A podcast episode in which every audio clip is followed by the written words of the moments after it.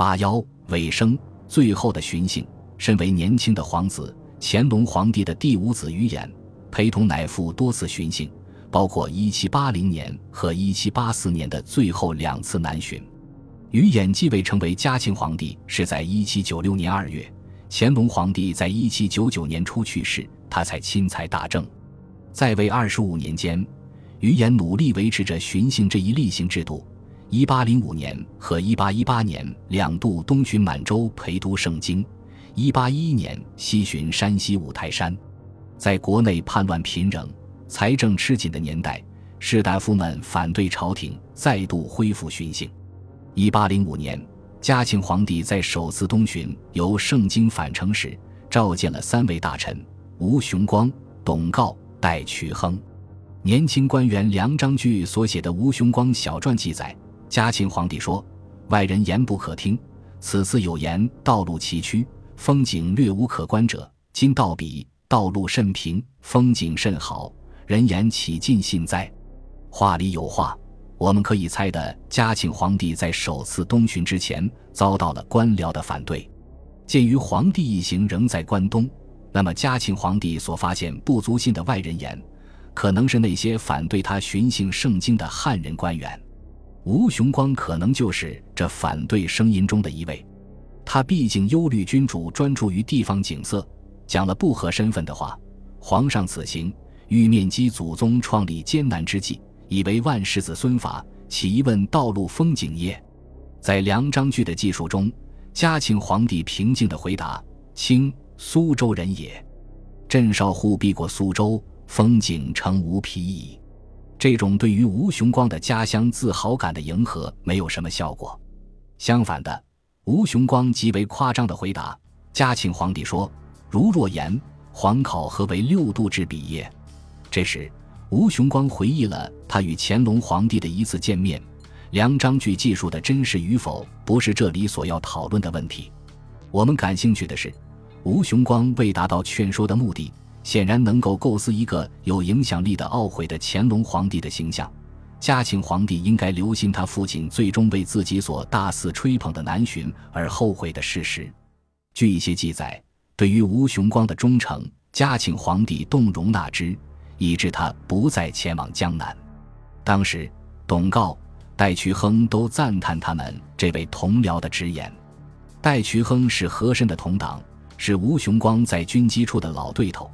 据说也难以抑制钦佩之情，评价道：“《论语》言勿欺而犯，无功尽之矣。”我们在第二章已讨论过，康熙和乾隆皇帝巡幸的两位拥护者遭遇并最终设法战胜了官僚对他们频繁外出的反对。然而到19世纪初，由于吴雄光等汉族士大夫的反对，嘉庆皇帝不能实现前往江南的抱负。这究竟发生了什么样的变化？1799年嘉庆皇帝掌权时，作为民族王朝统治工具的乾隆家产制组织的完整性和有效性已遭破坏，无法修补。和珅专擅，腐败公行，侵蚀了朝廷例行的收入，并使表面悲屈的依附者离心离德。然而，和珅的地位上升，不是由于乾隆皇帝年老倦勤或是一再出现的判断错误引发的历史失常现象，而是朝廷执着于建制的嵌入了意识形态的家产制统治，这是我所称之为的民族王朝统治使然。以此理据，为了维持和珅这样表面可靠的满洲家内依附者的权利，正是法条和行政程序都要让路。最终，在家产制实践面前，理政的重大合理化行动不复存在，因为它有利于汉人占主导的官僚限制，进而挑战皇帝的民族王朝支配地位。将这一历史过程视为王朝衰败循环的又一例证，并将之完全归因于那些不能现代化的个人的失败，这立刻就变成了传统的政治道德和明显是时代错置的一种表述，而这两者对历史学家都没有什么用处。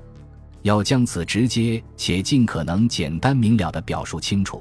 了解时代背景很重要。1800年代初，对于增强民族王朝统治安排而言，巡幸已是过时和无效的手段，而民族王朝统治安排在过去一直构成了清朝家产制统治的核心。这不是因为它从未起作用，而是因为在18世纪末和19世纪初的背景下它不再起作用。这一时期，清朝的秩序受到了全球变化的影响，这种影响至少从16世纪就已开始，在18世纪日益强烈。这些包括美洲白银和粮食作物在全世界的流动所带来的经济商业化，以及前所未有的人口增长。蒲德培认为，商业化挑战了所有大帝国统治权力基础的预设条件。我们可以认为，这些预设条件是社会的和政治的意识形态变化形式。我在整部书中也主张，清朝家产制统治的建制意识形态之一是民族王朝的团结一致、例外主义与支配地位。在蒲德培看来，商业化对于社会团结一致的所有形式，包括建立在同一民族信念之上的政治忠诚联系，都有腐蚀性的冲击作用。换言之，错综复杂的金钱像以军事忠诚、宗教虔诚或是宗亲为基础的关系发起挑战，取而代之的是对一己利益的考虑。那么乾隆和嘉庆皇帝所面对的腐败问题，本质上不仅仅是个人或道德问题，而且也是社会历史问题。这可能解释乾隆皇帝在1770年代努力重新恢复和重新建构他的家产制组织为什么会最终失败，以及嘉庆皇帝为什么会取消他的南巡计划。尽管嘉庆皇帝最终除掉了和珅并罢黜了他最有权势的同党，但和珅广泛的澳元网络残余深深植根于帝国的各种制度之中，尤其是军机处、漕运系统以及军事机构。吴雄光等官员太了解这些了。这里值得指出，记述吴雄光与作为太上皇的乾隆皇帝的见面，与继这位皇帝宠臣倒台而起的反对和深党羽的政治反弹密切关联。吴雄光是位重要的政治人物，是和珅的著名反对者。1799年乾隆皇帝去世以及随后和珅遭弹劾并自裁后，吴雄光就警告说，尽管主犯已被清除，但曾氏和深同党的狡诈官员们仍然可以兴风作浪，伺机复仇。吴雄光建言大范围肃清和深同党，嘉庆皇帝对此赞同。为了整肃官场，朝廷和官僚间的重心已经发生了决定性的转移。嘉庆皇帝继续他的改革计划，急需得到吴雄光这样的士大夫的支持。随着关注肃清和珅对行政无所不在的影响，嘉庆皇帝也放弃了对于民族王朝特权雄心勃勃的防御，而这种防御在他父亲时表现突出。各省督府汉人从嘉庆朝开始日益占据多数，这不是巧合。缓慢但肯定是减少的巡幸与嘉庆的政策改变携手并进，而政策的改变主要包括人事和经济支出上的变化。随着环境的变化，官僚和君主的作用完全不同于18世纪，巡幸的正当性极大削弱，巡幸的地理范围大幅度缩小。在上面所讨论的技术中，嘉庆皇帝似乎醉心于游览，而正直无畏的吴雄光不得不提醒他的君主前往圣经背后的民族王朝动机。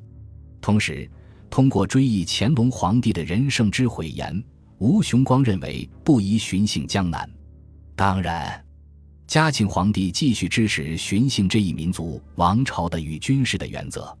他1811年西巡五台，主要是庆祝平定白莲教起义的胜利。白莲教起义横贯五省，历时8年多，耗尽了国帑。